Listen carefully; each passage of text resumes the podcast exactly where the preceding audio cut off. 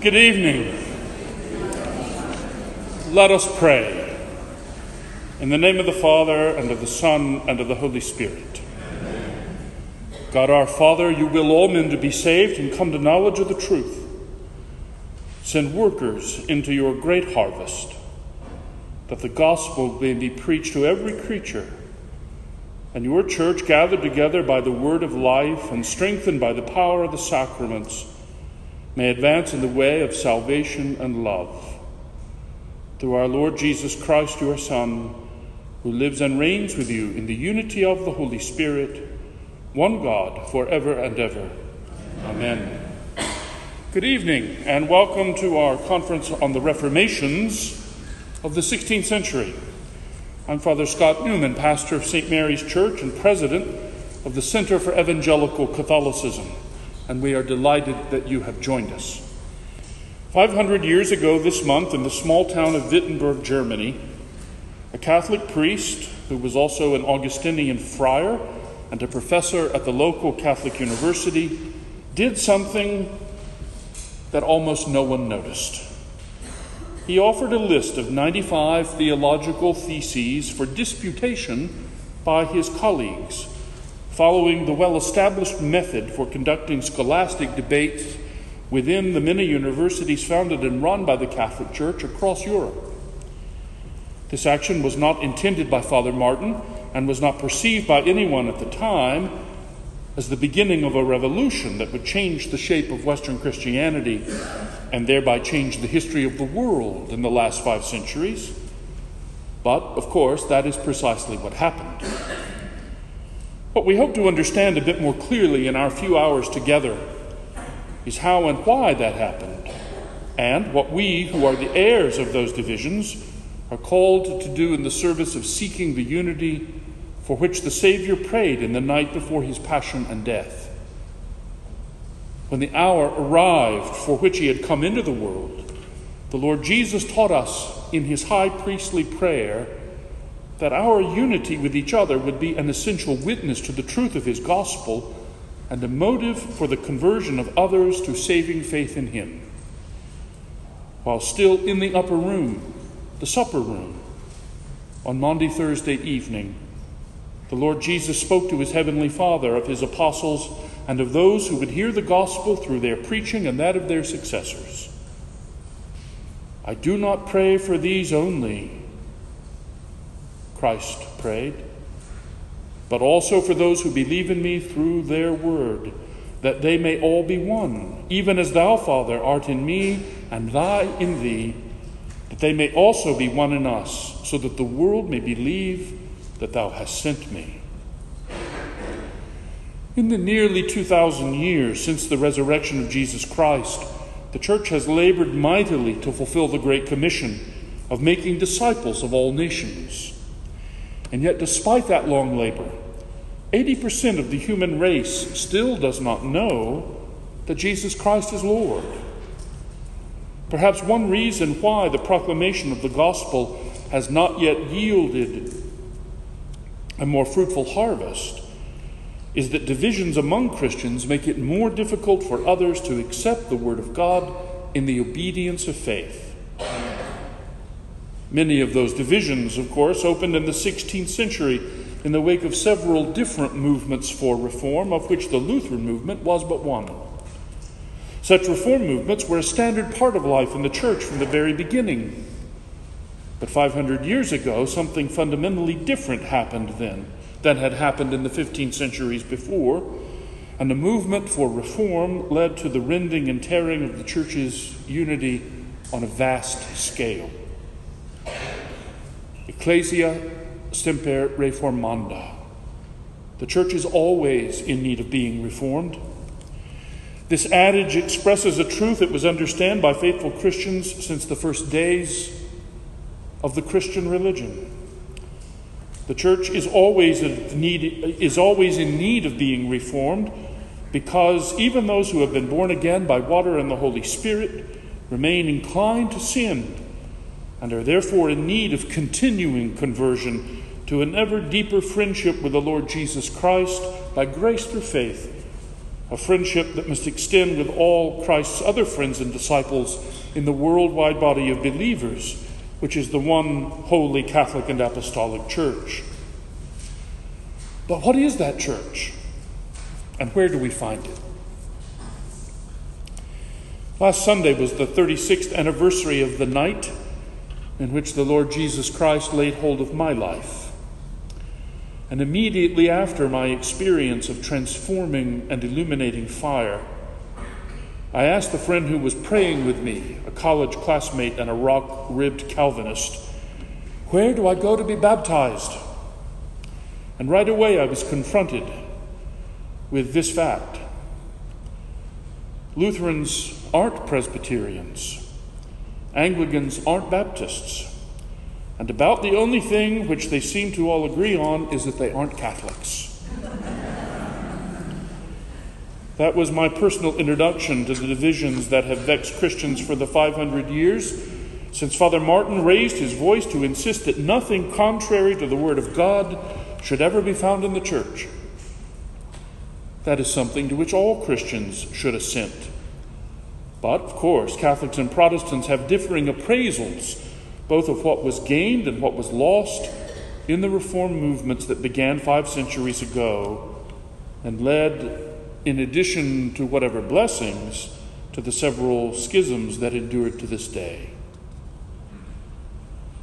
Now, my friends, it is above our pay grade to heal the wounds of these five centuries. That is a task that God alone can accomplish. But it does belong to all of us to seek to understand the causes and consequences of the 16th century reformations, and I use the plural deliberately and in two senses. First, the movements set into motion by Luther, Zwingli, Calvin, Knox, Henry VIII, and others differ in significant ways both with each other and with the many fractures that followed them. And second, the Council of Trent inaugurated a vast Catholic Reformation that reshaped the life of the Church for over 300 years and set the stage for the subsequent renewals brought about by the First and Second Councils of the Vatican, renewals which even now shape the ways in which Catholics live the Christian faith every day. The Center for Evangelical Catholicism, with the support of our sponsors, including Bon Secours St. Francis, has invited six distinguished scholars, Catholic and Protestant, to share with us their wisdom on these questions, and we hope that in our short time together, everyone will find a renewed commitment to the ongoing and never ending reformation of the Church and of our own lives through radical conversion, deep fidelity, joyful discipleship, and courageous evangelism. Finally, I turn now to Timothy Nielsen, Director of Christian Formation of St. Mary's Church and Executive Director of the Center for Evangelical Catholicism, who will introduce each of our speakers tonight and tomorrow. TJ?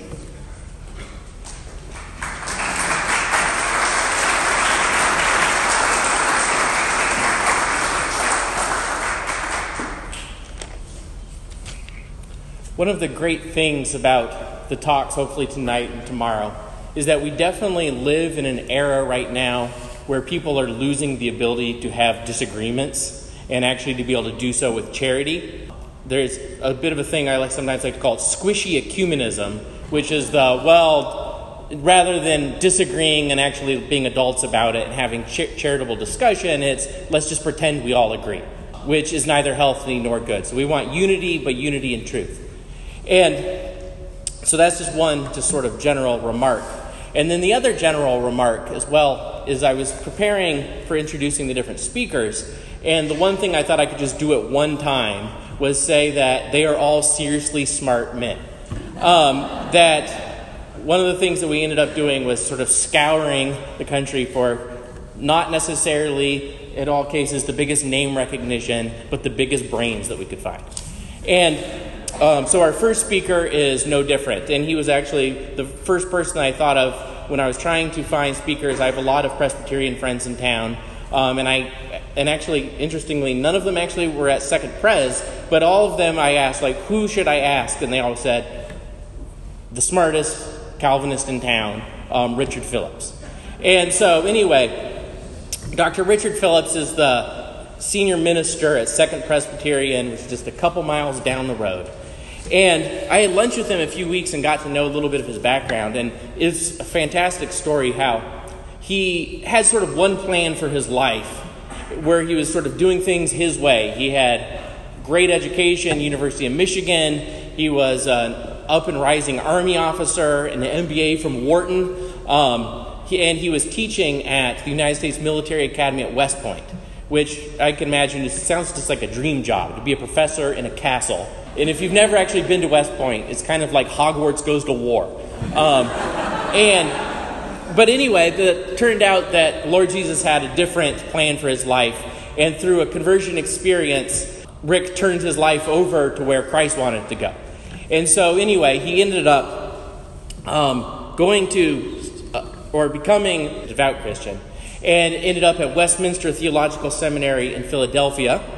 And from there, he went and worked at on the pastoral staff at 10th Presbyterian in Philadelphia um, under the renowned James Montgomery Boice. And Seven years later, he moved down to Florida to be the head minister at First Presbyterian before moving here with his wife and five kids to be the head minister at Second Presbyterian. Seems like you're going the wrong direction, first to second, but um, I don't think it works that way anyway. Um, but on top, all the good that he does within his local ministry, he's widely heard on the radio. Um, he somehow has found time to author 20, over 25 different books.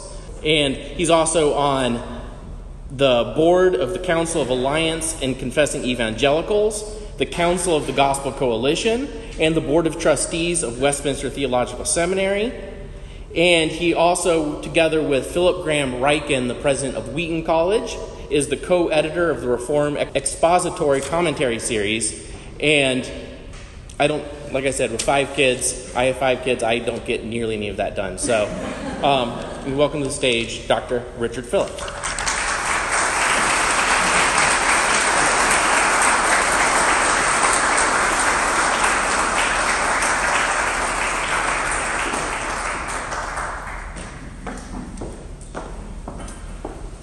Well, thank you, TJ. I hardly recognize myself.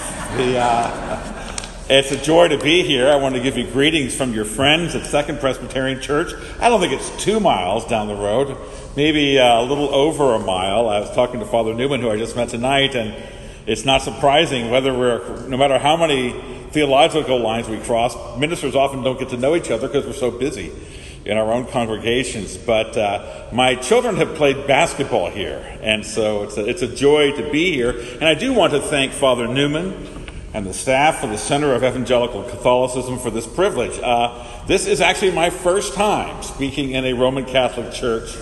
Uh, I think this dialogue is indeed a fitting way to remember the 500th anniversary of the Reformation. Now, my topic tonight is on the doctrine of justification, which was one of the principal divisions in the Protestant Reformation. And uh, as we discuss issues that keep us apart, there are good reasons that we should engage in dialogue. We find ourselves today, I don't need to tell you, in the midst of a raging culture war. And it seems as if the forces of darkness are the ones on the advance. And, and so, in that kind of context, it is natural for us to consider where we have beliefs and values in common. And in that context, I'm often grateful for the Roman Catholic Church uh, particularly in its moral witness, its stalwart stand for the sanctity of human life. I want to say to all my Roman Catholic friends here that your Protestant friends are standing with you. Uh, in the fight for life in our society and uh, for uh, human dignity and biblical gender norms. Uh, I think more recently of the struggle that I know many Roman Catholics have had, institutions, because of their courageous stand for religious liberty, and we stand with you on that too. Uh, TJ mentioned I'm on the board of Westminster Theological Seminary.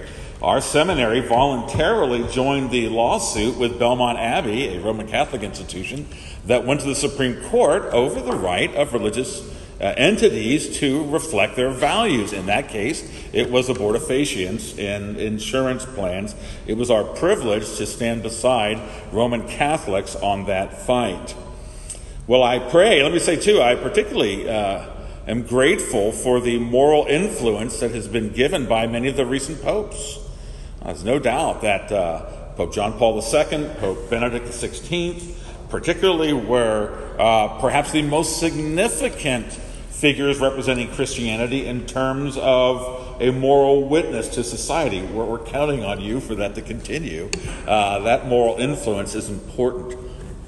But it's not only in terms of public morals that uh, biblical Protestants see common ground with Roman Catholics. A, a similar situation occurs with respect to a number of important biblical doctrines. As you may know, uh, there has been a division within Protestantism growing over some centuries, namely between those who believe the Bible and those who hold to a secular humanism that denies the Bible. And so there are many, many churches that would fly the Reformation flag. I would hold they do so falsely. With, and uh, with respect to them, I have much more in common theologically with Father Newman.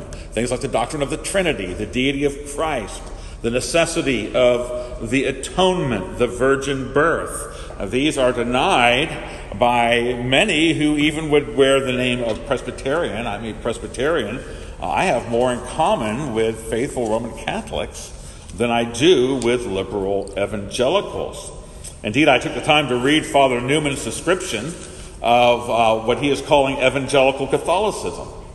And I found his passion for a lived discipleship to Christ very close to my own ideals. In fact, closer than I will find in much of the, for instance, the broadly evangelical megachurch movement. Uh, does not use the language that Father Newman did about a lived discipleship with the Lord Jesus Christ. I appreciate that very much.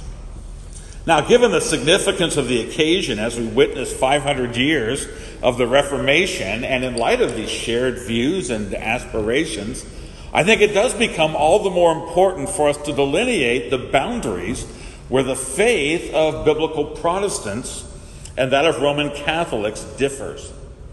If I was to summarize the main headings, if we were to say, what are your problems with Roman Catholic doctrine? I have many, many, but I would put them under four headings. They would be the Bible, justification, Mary, and the papacy. Now, I have not been asked to speak on all four of those.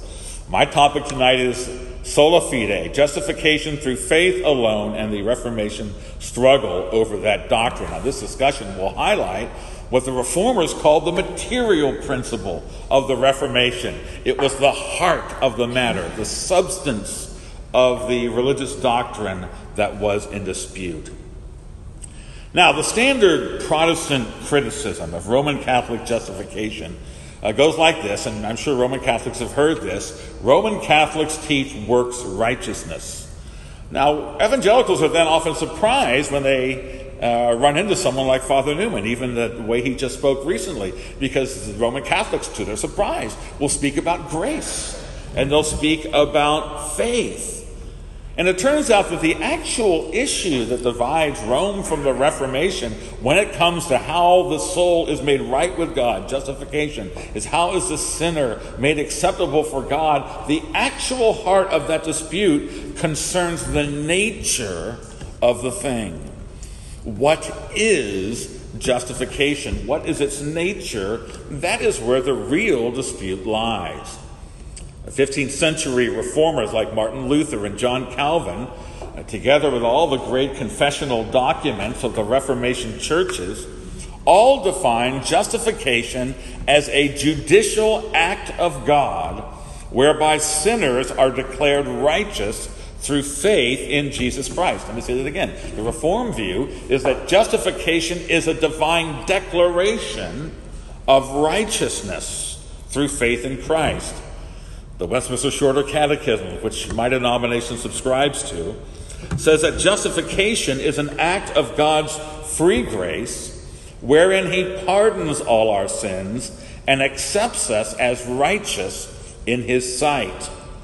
Now, the key points there are that justification is strictly judicial, it deals with the legal problem of sin, and it is declarative.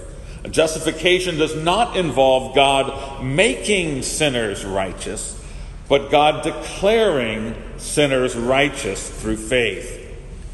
Well, on June 22nd, 1546, the Roman Catholic theologians gathered at the Council of Trent. And by the way, Father Newman, I immediately picked up on you saying the, the Reformations of the 16th century, because there's what we call the Counter Reformation. And the doctrine of the Council of Trent looms large after that point. And when the scholars and the cardinals and the theologians of the Council of Trent gathered to discuss justification, which they understood very well was at the heart of the matter, the first point they came to was this question about the nature of justification. Alister McGrath summarizes here's the question Is justification merely remissio peccatorum, the remission of sins? Or does it necessarily include intrinsic sanctification through the action of grace within man? In other words, is justification, that all important doctrine, the way biblically in which the sinner is made right with God, is able to be accepted by God, is justification declarative or is it transformative? Does God impute to believers in Christ a just status, or does God infuse regenerate mankind with a just nature? Which one does justification confer? A status or a nature? Well, the reformers taught the former, and the Council of Trent declared the latter. According to Trent's decree, justification, I quote now, is not remission of sins merely but also sanctification and renewal of the inward man. Now, interestingly, on these subjects, uh, conservative Presbyterian like me often hears from less conservative Presbyterians that the Council of Trent is old news. I never hear that from Roman Catholics because it's not true. Because the Council of Trent was received the, pop, the papal stamp of approval, and uh, Rome is semper idem. Rome never changes.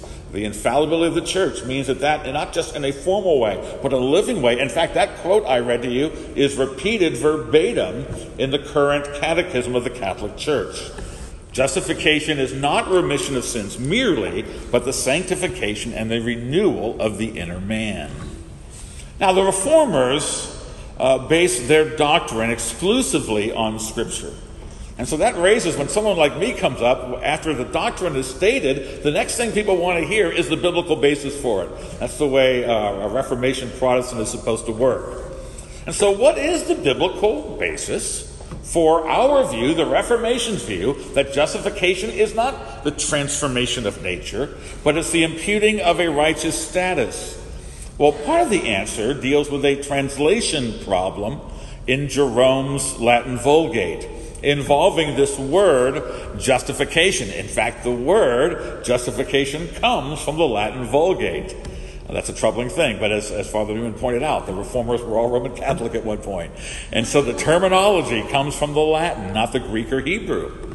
And if you look at the word justification, it has two words together, justus, just, and facere, to make. And so the very term justification, as it's found in the theological uh, lexicon, as, as the word itself is, but particularly in the Vulgate Bible, it means to make righteous.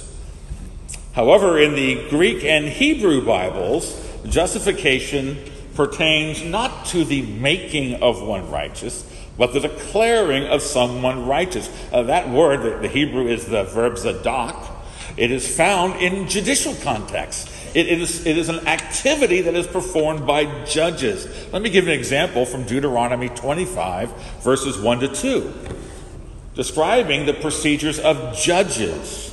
Deuteronomy 25, 1 to 2 says, If there is a dispute between men, and they come into court, and the judges decide between them, acquitting the innocent and condemning the guilty, then, if the guilty man deserves to be beaten, the judge shall cause him to lie down and be beaten in his presence. Now, notice that the judge did not make the persons either innocent or guilty, but he declared them as to what they were. He administered justice in a declarative manner. Uh, he was not called to improve the guilty, but to beat them in this case, uh, to, to declare them condemned. And he was likewise to acquit the innocent. And so justifying is a matter of judgment in the Old Testament, not of improvement. You'll see the same thing in 1 Kings 8:32 and 2 Chronicles 6:23. Proverbs 17:15 contains the same logic. He who justifies the wicked and who condemns the righteous are both alike an abomination to the Lord. Now notice there that the opposite of to justify is to condemn. They were to declare justly. In fact, in Isaiah 50, verse 8, it is God Himself who is spoken of as being justified. Now, when God is justified, it is not moral improvement we are speaking of, it is a declaration of His righteousness. Now, that same situation occurs in the New Testament with regard to the dikaio nouns and verbs. Dikaiosune is the word for righteousness, dikaiao is to justify. Now, most notable is Paul's lengthy teaching on justification in the book of Romans, which uh, begins with a statement of what the problem is, and it is primarily a legal problem in the courtroom of God. Romans 1:18 For the wrath of God is revealed from heaven against all ungodliness and unrighteousness of men now, when Paul goes on then to speak about justification through faith in Christ, he is not there speaking of the moral status of believers. Oh, he cares about that. He's going to get to that. But their legal deliverance, their need to be legally delivered from just condemnation. And so in Romans, justification is not a transformative action by which the sinner's nature is altered. Now, that is part of what happens in salvation, but it is not justification. Rather, justification is a declaration of the believer in Christ's innocence before God's justice. Now, if Paul had not made that perfectly clear in Romans chapters 1 through 3, he clinches the argument in Romans 4, verse 5, where Paul states that God justifies the ungodly through faith in Christ. Believers are justified not because they have come by God's grace to merit approval, but because they receive a righteous status through faith in Christ. Now, Protestants wonder, given the clarity of the biblical data on this particular question, the first question is the nature of justification. Is it declarative or transformative? The biblical data seems to be crystal clear. And so we say, now, where is the objection to that? Well, the first answer seems to be that at Trent, what was primarily consulted was the Catholic tradition. Uh, one of the differences we're not here to talk about is I don't have the charge of talking about sola scriptura, the Reformation doctrine, that the final answer, the sole authority, is the the scriptures, God speaking through the scriptures, whereas Rome will, uh, will interpret the scriptures on the basis of the accumulated tradition. And if you read the proceedings of the Council of Trent, most of the debate is on the tradition. And uh, they, they held that view. Uh, that tradition strongly emphasized the transformative nature of salvation, even a transformative definition of justification. You'll find that in Augustine, for instance. And so the Catholic tradition uh, emphasized, prior to Trent, a transformative doctrine of justification. Now, a second reason was that the council erroneously seems to have mis- to understood that the reformers were removing moral transformation not only from the doctrine of justification, but from the Christian experience altogether. And so, whereas uh, a Protestant might say of a Catholic, oh, they believe in works righteousness, a Catholic might say of a Protestant, they don't believe in works at all. That seems to have been the view of the Council of Trent. They understood that by removing uh, works from justification, uh, removing the transformative nature of salvation from justification, the reformers were removing it from salvation altogether. The reality is that the reformers were merely distinguishing between justification, the declaration of righteousness through faith in Christ, and sanctification, the ongoing process of transformation, spiritual renewal through the Holy Spirit by God's grace. Now, for Rome, a justification contains sanctification within it, whereas the Reformation views the sinner's legal deliverance from the guilt of sin as distinct from his moral deliverance from the power of sin, although we hold that both are involved in the Christian's salvation. Now, the, the implications of that foundational difference are immense. Michael Horton writes The difference between to declare righteous and to make righteous is the difference between a definitive, once for all verdict on the one hand and a gradual process on the other. And so, on the basis of this doctrine, the actual spirituality, the, the, the, the present reality spiritually uh, of a member of one camp or the other will be definitively shaped. According to Roman Catholicism, no living Christian has been justified as, as a past reality, but is in the process of his or her acceptance with God. For the vast majority of adherents, even death does not bring justification, but leads to the pains of purgatory. Now, we do know that Rome does not teach that purgatory is hell. I know that very well. It sounds a little like hell to us, but I, I, I, in all honesty, that is not what is believed is going on in purgatory, but rather the cleansing, purging fires that will conclude the process of inward righteousness. Well, how different that is from the immediate justification that is promised in the New Testament. John 3:36 says, "Whoever believes the Son has eternal life." Now, eternal life is the fruit of justification, and notice that it is a present tense possession through faith in Jesus. In Romans 5, verse 1, Paul speaks of a believer's justification as a completed past event, the result of which is a present peace with God. Romans 5 1 says, Therefore, since we have been justified by faith, justification is not an ongoing process, it is a past completed event, it has current implications. That is a present peace with God on the basis of our finished justification in Christ. Now, because of these and many other New Testament references, the Protestant reformers believed that for Rome to insist on justification as an ongoing, imperfect process in this life, it had the effect of eviscerating the gospel and crippling the life of spiritual joy and peace that believers ought to enjoy. Now, a common Roman Catholic response argues that this Protestant approach to justification involves God ignobly in a legal fiction.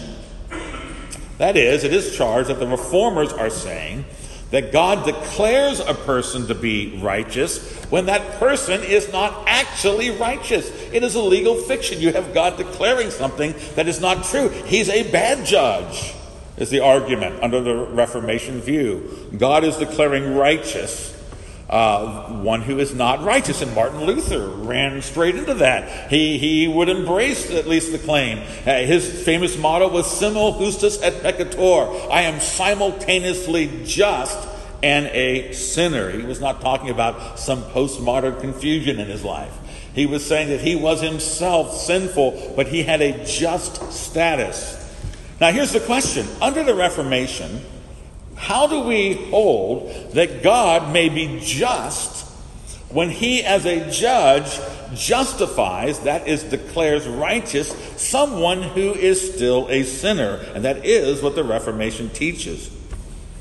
Well, the Reformers' answer is that through faith in Jesus, Christians receive the forgiveness of their sins and are declared righteous. They receive a righteous status in Christ and through faith alone. Now, this leads me to the question of sola fide justification through faith alone. First, we've considered what is the nature of justification. Is it declarative or is it transformative? The Reform, Reformation says declarative, Rome says transformative. And now we come to sola fide, justification through faith alone. Now, let me say that Roman Catholicism believes that justification is by faith. And they understand that, and in that faith is the root that is conferred in baptism. My source is uh, the Catholic Catechism and the Council of Trent. So the process of justification begins with faith.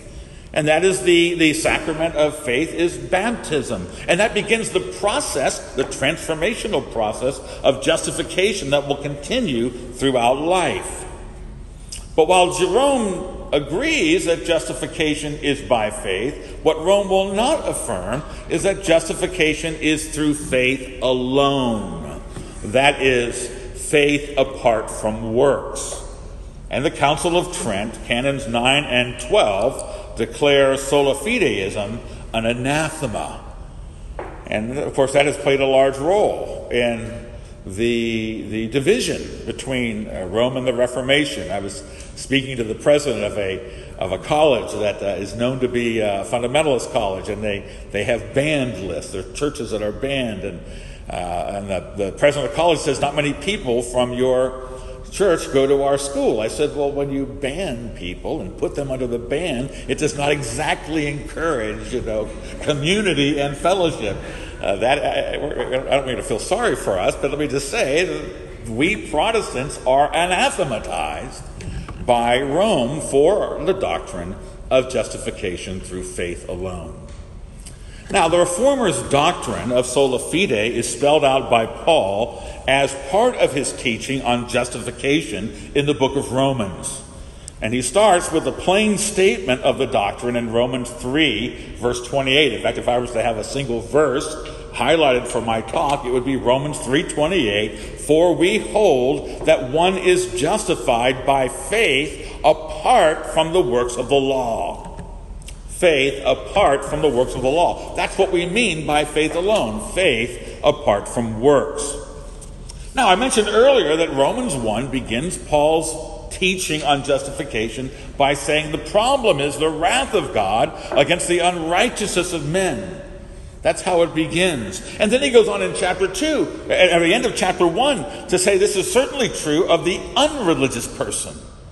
Uh, the atheist, as it were. He says, you know, they actually do know God. They can't help but know God. Creation was made as a way of, of forcing them. It is God has made himself plain to them, and yet they suppress the truth and unrighteousness. So Paul says the irreligious person is actually a willful idolater. But then he gets to chapter 2, he goes, Well, let's not stop there. Let's talk about the religious person. Because the religious person also must be justified and cannot be justified by his or her works because their sinful condition prohibits them from fulfilling the perfect righteousness that God's law required. And so in Romans 3, verse 10, Paul sums up what is the universal problem. No one is righteous. No, not one. We may treat each other as righteous. We may speak in a, in a relative way. That's a righteous, it's a godly person. But God, in His judging, uh, according to the standards of His law, there is no one, Paul says, who is righteous. Now, the reason is found in Romans 3.23. All have sinned and fall short of the glory of God. And for that reason, Romans 3:20, by the works of the law, no human being will be justified in his sight. Now, if you're Roman Catholic, you're going, where do these Protestants get this crazy doctrine of justification through faith alone? Romans 3 is a very good place to start. It's stated there by Paul. He says, for that reason, we must be justified by his grace as a gift through the redemption that is in Christ Jesus to be received by faith. Now, I do know that Roman Catholics agree that because of sin, that one must only be justified by grace in Christ through faith. But then you get to verse 27, and Paul is insisting that this justification is apart from any merit within us. Then what becomes of our boasting, he asks? It is excluded. And then he speaks the verse I mentioned. Why is that? Because one is justified by faith apart from the works of the law. So you're talking about being justified by grace through faith through the blood of the Lord Jesus Christ. Paul says this is no merit of your own in this. Why is that? Because you're justified not by works, but by faith alone. Now, his primary target, as the following verses show, are proud Jews, who were, of course, very troublesome in the apostolic church, and they, uh, they believed that they were justified by their possession of the law and its ceremonies and its moral attainments. And so Paul asks, Is God the God of the Jews only? Is he not God also of the Gentiles? You see, if, if justification is by possession of the Old Testament law, only Jews could be justified. Well, then, starting in Romans 4, verse 1, and if you have Bibles with you, I would encourage you to open them. Uh, I'm going to look more carefully at Romans 4. Uh, Paul counters the idea of works righteousness by appeal to Abraham. Now, since his targets at the time were primarily Jews, you see the value of going to Abraham. He's the father of the Jews. Well, let's look at Abraham's justification. And he says this in Romans 4 1 to 3. What then shall we say was gained by Abraham, our forefather, according to the flesh? For if Abraham was justified by works, he has something to boast about, but not before God. For what does the scripture say? Abraham believed God, and it was credited to him as righteousness.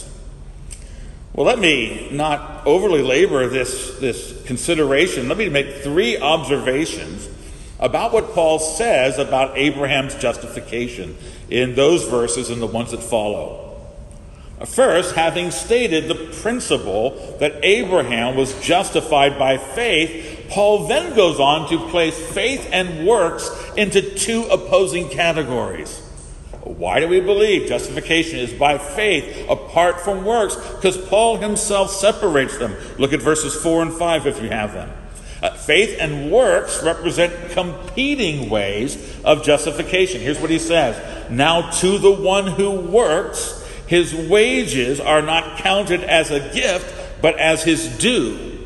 And to the one who does not work, but believes in him who justifies the ungodly, his faith is counted as righteousness. Now, now there you have two camps, two approaches. One is works, and you're getting what you deserved.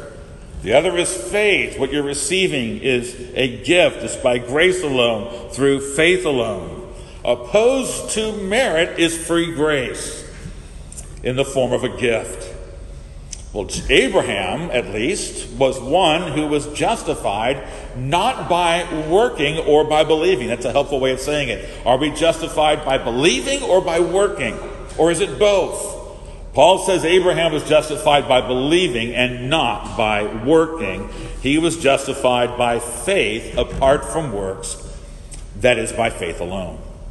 And so Paul in Romans 4 separates very deliberately uh, faith and works in justification. Now, secondly, notice in verse 5 that Abraham was justified while he remained personally unrighteous.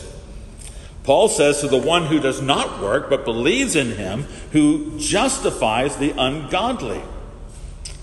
Now, here again, the Roman Catholic teaching that we are justified inasmuch as we have been made righteous, flies directly in the face of Holy Scripture. Against the charge that, well, you're teaching a legal fiction, our answer is we're not the ones doing the teaching at all.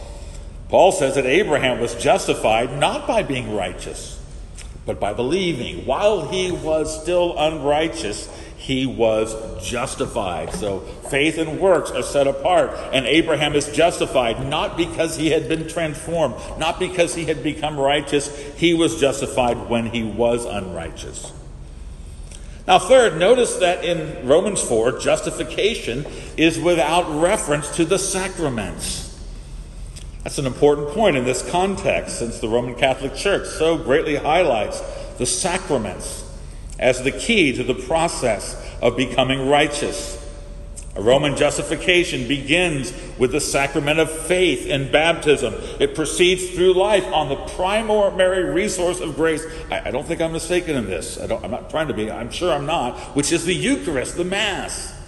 That is the source of grace. But notice that Paul greatly stresses that Abraham was justified as a completed past action, action uh, irrespective and apart from any participation in sacraments. Verses 9 to 10. For we say that faith was counted to Abraham as righteous. How then was it counted to him? Was it before or after he was circumcised? It was not after, but before he was circumcised. Romans 4 9 to 10.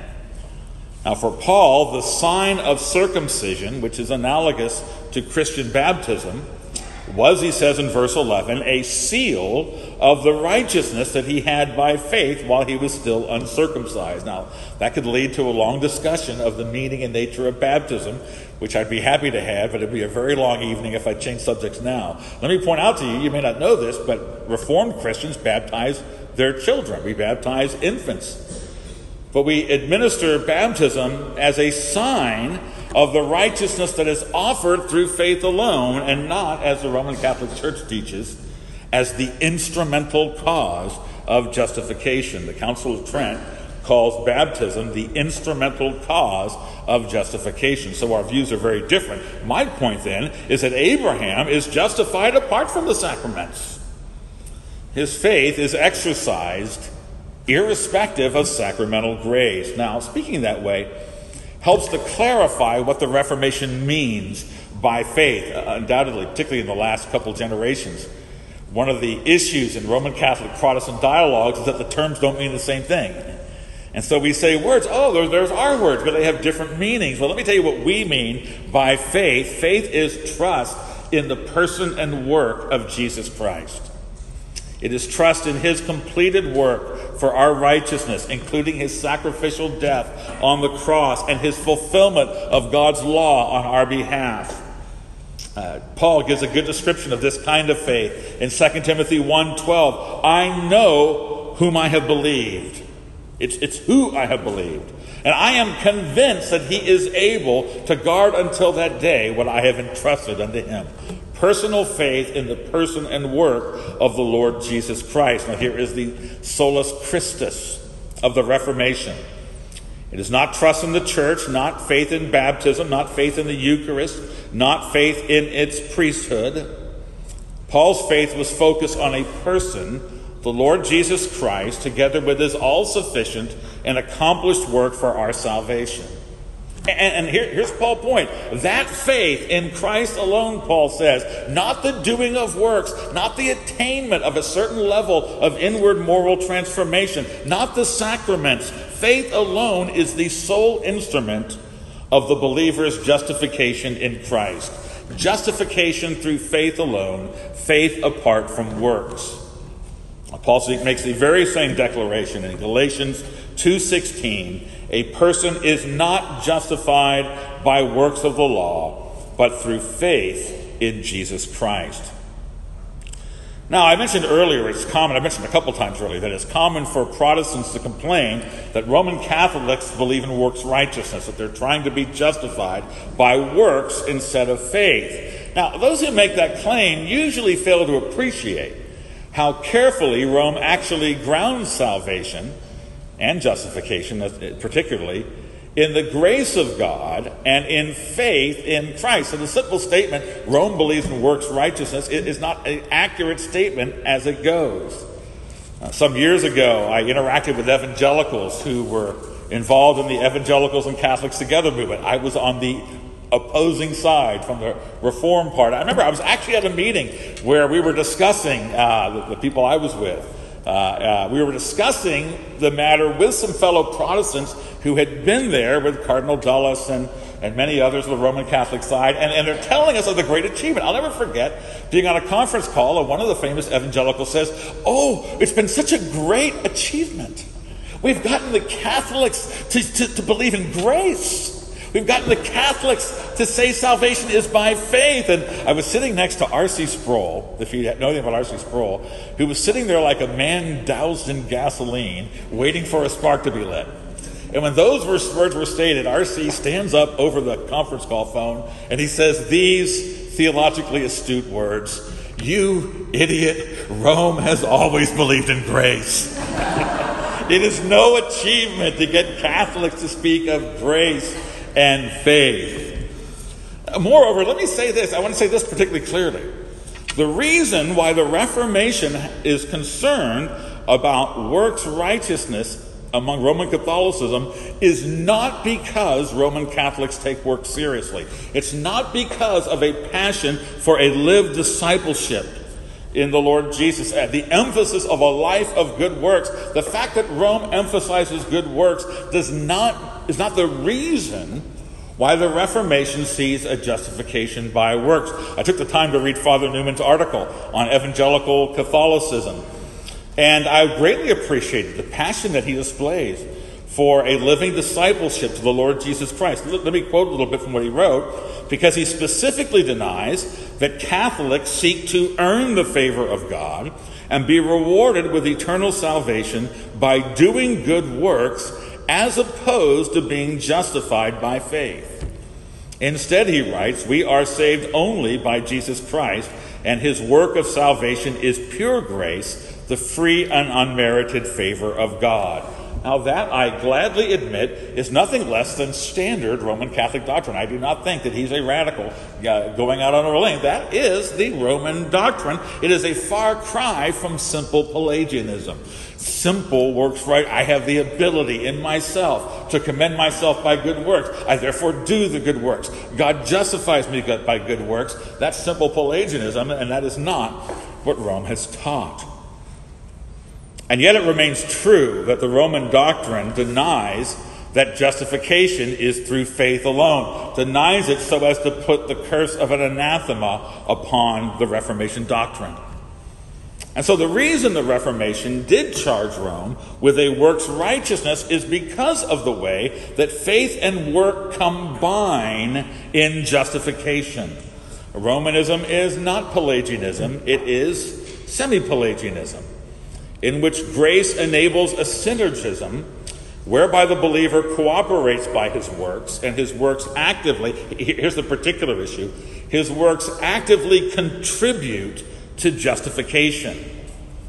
Roman catholic justification begins with faith through baptism and is completed by works as must be the case if we're going to define justification as transformative in nature. Now, let me be very clear. These works are all rooted in God's grace. They would be impossible without God's grace. They are conveyed by the sacraments, by the ministry of the priesthood.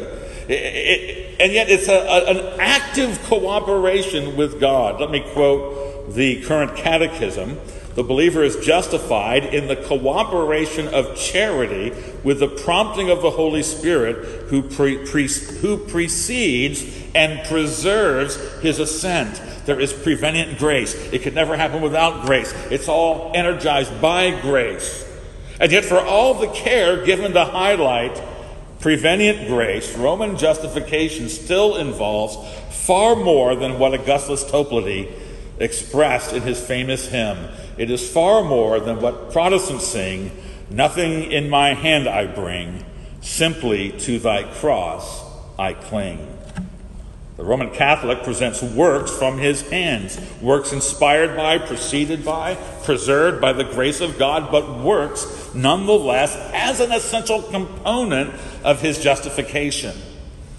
And so while Rome treats faith as necessary to the sinner's acceptance, and I would never, I, would never want to deny that's true. What it does deny is that faith is sufficient to justify the sinner. Whereas the Reformation sola fide says that faith alone justifies. Now, you, wouldn't, you won't be surprised if you know your Bibles that when the Council of Trent was propounding the necessity of works in justification, that they found their way over into James chapter 2. Now, James 2:26 with its vital teaching that faith apart from works is dead. In fact, Roman Catholics enjoy the rhetorical high ground by pointing out, might, let me just say it first before it's said by one of them, that the only time the words faith alone occur in the Bible, they are preceded by the word not. Now, that is pretty good rhetorical high ground, and I grant that. I think it's only rhetorical, but it is that. The only time the words faith alone are found are preceded by the word not. James 2.24 says, speaking of Abraham, you see that a person is justified by works and not by faith alone. Now, that statement so annoyed Martin Luther that he actually tried to excise the book of James from the New Testament. You know, Luther was a, was a, uh, was a character. Uh, I can say that not being a Lutheran. Uh, Luther was wrong. In fact, he was wrong about James. Because of, despite the surface impression of the words, James actually is not opposing justification through faith alone. What James condemns is a just is justification by a faith that is alone. To quote John Calvin, Calvin famously said, "We are justified by faith alone, but not by a faith that is alone. Faith alone justifies, but true faith inevitably does works." Now that was James' meaning. A faith devoid of works is false, and such a faith cannot justify. Well, if we consider James' argument in context, we see that his concern is not to insert works as a contributing component of justification, but rather not to exclude works from the faith that justifies. His concern is made clear in the opening line of that section, James 2, verse 14. He says, What good is it, my brothers, if someone says he has faith but does not have works? You see, the question is, what constitutes true faith? True and saving faith versus a dead profession that will not save. Uh, James's question is not the justification of the believer, but rather the vindication of the claim to faith. Show me your faith, he says. You show me yours if it has no works. I'll show you mine by its works. So it's about the proving of faith. Now, he, I mentioned that James uses Abraham. Isn't it interesting? He uses Abraham as his point. The same Abraham who, according to Paul, was uh, justified by faith alone. And the episode that James has in view, if you know Genesis 22, is the famous episodes where God commands him to sacrifice his son, Isaac. They troop up to Mount Moriah, and Abraham obeys God, and he is about to slay his son when an angel stops him and says this Now I know that you fear God, seeing you have not withheld your son. You see, the question was the substance of his faith, and the proof of his faith was given by his works. But notice that the angel did not say, Well, now you're justified, Abraham, because you have added works to your faith. Abraham was justified back in chapter 15, verse 6. Abraham believed the Lord, and it was credited him as righteousness. The very verse Paul uses for justification through faith alone. James comes along and says, Well, how do we know his faith was real? His faith was justified by works. That's what's going on in James chapter 2.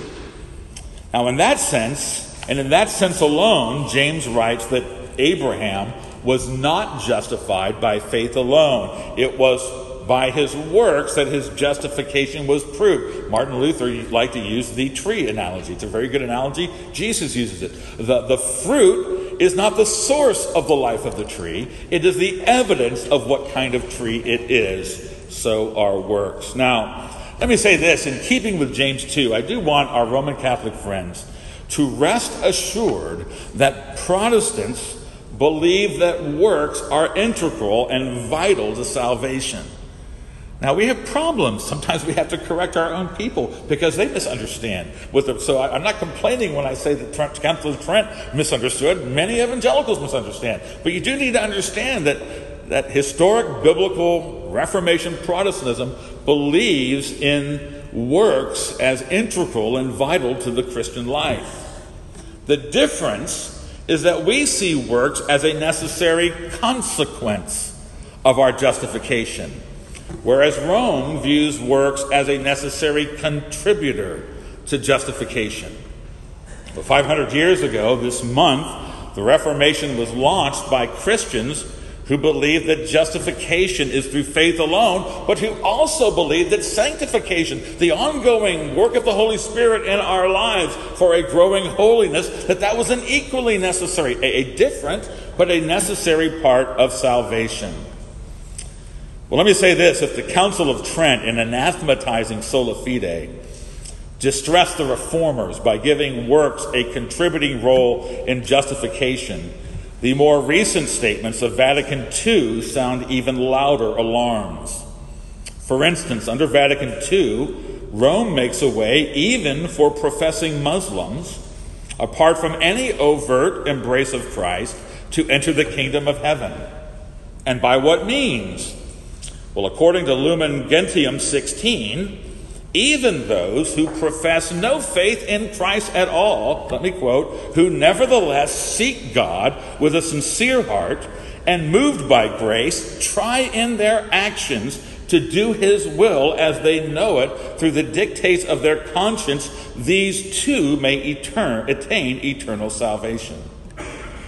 Well, what now, in light of Vatican II, do the words faith and grace even mean? When those who completely deny Jesus as Savior and who worship a false God, surely we're not going to say that the Quran is the Word of God or the God of the Quran is a true God. Christians cannot say that. Well, how is it that we say that they may be justified apart from any knowledge of Christ, any faith in Christ, justified by their works? I dare say Vatican II shows that, if anything, the divide between Protestants and Catholics over faith and works in justification is even wider now than it was 500 years ago.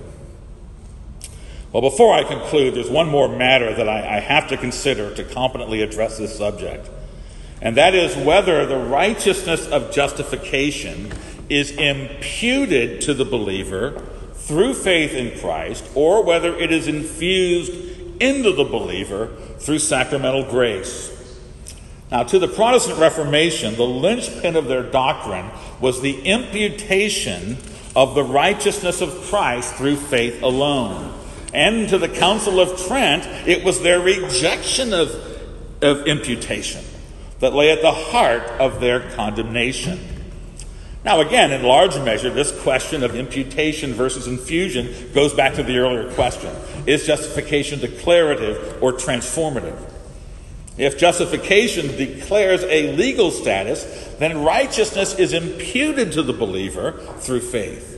If justification transforms the sinner's nature, then righteousness is an infused substance that enters inside to change him or her. Well, like the earlier discussion for the reformers, the debate rested on the language of Scripture. All through Paul's teaching on justification, in fact, you may have heard this terminology come up. Paul speaks of righteousness being credited to or reckoned to the believer. Now, the key Greek word is logizomai. We get logistics and logarithm from logizomai. It comes from the world of mathematics and accounting. Uh, we use it today in banking.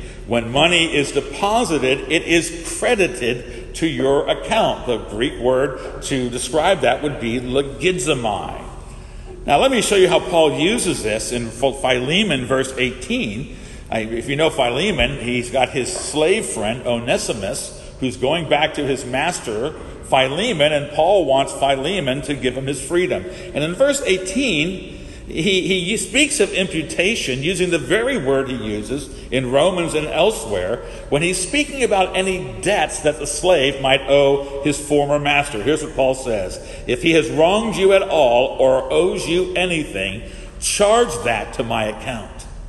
Now, notice that Paul did not owe Philemon anything, but he invites him, though he does not owe him, to charge the debt to his account. It's that word for reckoning or crediting imputing that Paul uses to explain justification. If we can go back briefly to Romans 4, where we're considering Abraham's justification, some form of the word logizomai occurs no less than eight times. Abraham's faith was counted to him as righteousness, verse 3. Uh, to workers, their wages were counted as their due, verse 4. In verse 5, when God justifies the ungodly, they are credited with righteousness through faith. Uh, before Abraham was even circumcised, righteousness was imputed to him through faith. Verse 9. It is, Paul teaches, by reckoning, by crediting, by imputation, that the righteousness of Christ comes to believers through faith. Now, one of the key verses that Reformed Christians use to uh, understand imputation is 2 Corinthians 5.21. Uh, let me read the verse first. Paul says, For our sake, God made him, Jesus, to be sin who knew no sin, so that in him we might become the righteousness of God. Now, that's an important verse. It's kind of a Rosetta Stone for this doctrine. Because Paul says that the same way that our sins get to Jesus, his righteousness gets to us. And so we ask the question how did our sins get to Jesus? How did Jesus bear our sins on the cross? Were our sins infused into him so that Jesus became, by his nature, a sinner? Me genoito, Paul would say. God forbid that we would say that. Did Jesus participate in our sins? He absolutely did not participate in our sins. So, by what manner did our sins get to Jesus on the cross? The answer is by imputation. He was credited with the guilt of our sin. And in the same manner, we receive righteousness from him. We are made to be the righteousness of God in the same way that he who knew no sin was made to be sin, not by infusion not by participation directly, but by the imputation of the righteousness of Christ through faith alone. Now, you see, the imputation, you see, here's why I have to bring it up. First of all, it's so precious to us, but also, here's our real answer to the charge that justification through faith alone is a legal fiction. Remember that accusation? Here you have God declare, he's supposed to be just, and he's going to declare people who are not righteous, he's going to declare them righteous. How can that be? Well, the answer is that God does not, in fact, justify on the basis of a lie, but rather based on the perfectly fulfilled righteousness to his Son that has been credited to us, to our account, through faith alone. In fact, I'd like to put it this way Justification through faith alone is, in fact, a form of works righteousness. We are justified only. God cannot declare us just unless the, the works of His law have been perfectly fulfilled. We believe that a sinner is justified by works alone. We just don't believe that we are the ones who did the works. Jesus is the one who did the works. And what we receive through faith alone is the perfect and the finished work of Christ not only dying on the cross to pay the penalty of our sin, but fulfilling the obligations of God's law on our behalf. Well, let me conclude by saying it is little appreciated, after all this exegetical and doctrinal work, that at its heart, the Protestant Reformation was not ultimately, was not inwardly motivated merely or even primarily by doctrine or exegesis. It was a pastoral movement.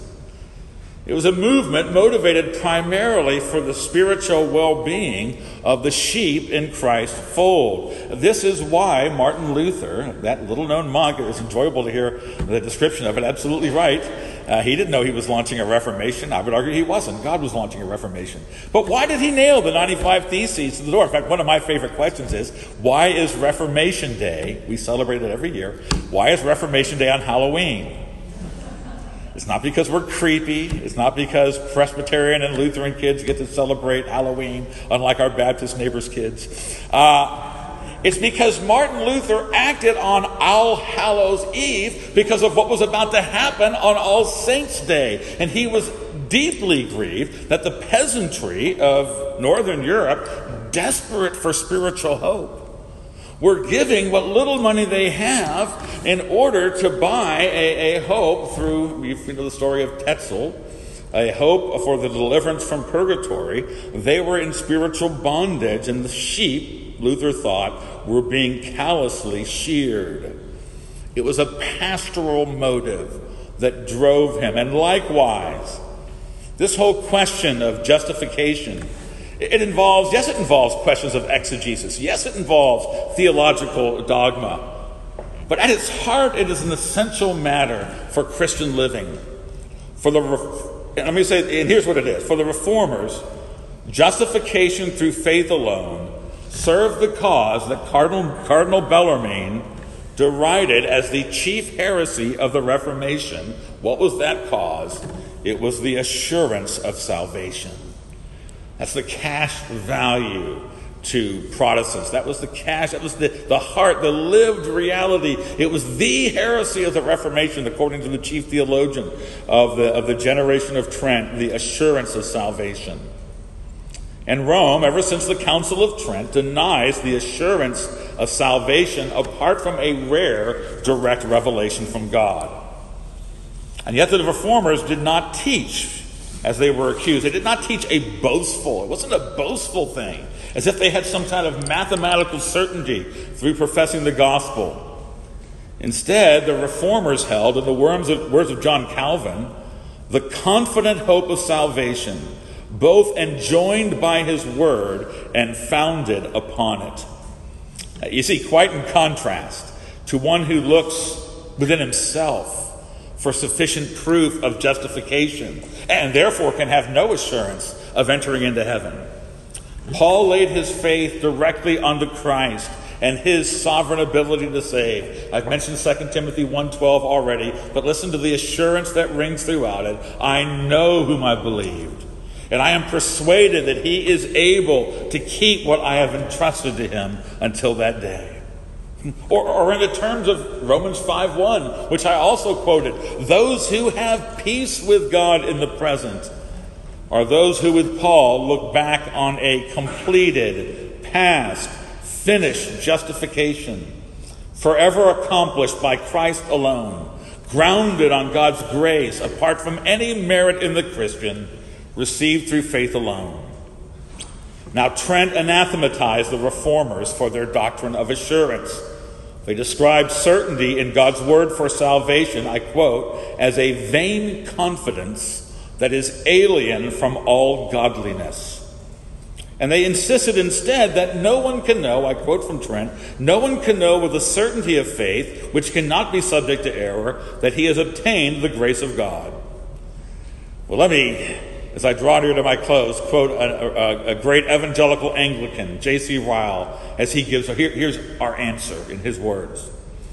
It cannot be wrong to feel confidently, confidently in a matter where God speaks unconditionally, to believe decidedly where God promises decidedly, to have a sure persuasion of pardon and peace when we rest on the word and the oath of Him who never changes. You see, the Protestant Reformation takes Jesus at his word, and we do not believe that doing so is either vain or ungodly. And what did our Lord promise? My sheep hear my voice, and I know them, and they follow me.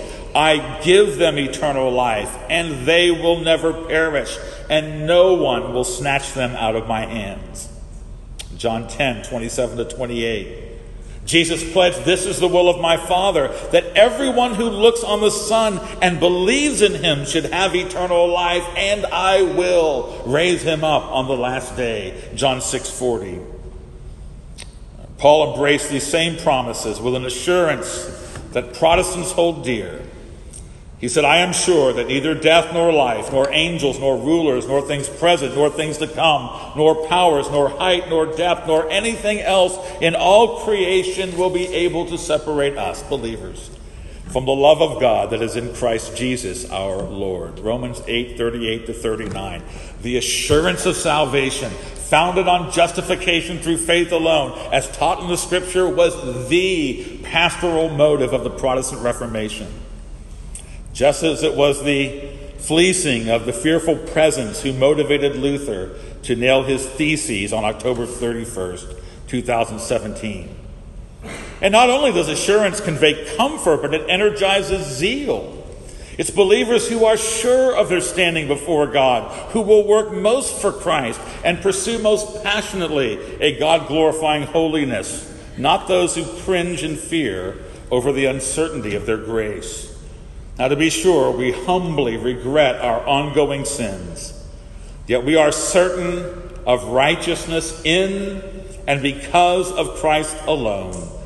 J.C. Ryle concludes that the assured Christian does not vex his soul with doubts about his own pardon and acceptance. He looks at the everlasting covenant sealed with blood, at the finished work, the never broken word of his Lord and Savior, and therefore counts his salvation a settled thing. And thus he is able to give undivided attention to the work of the Lord.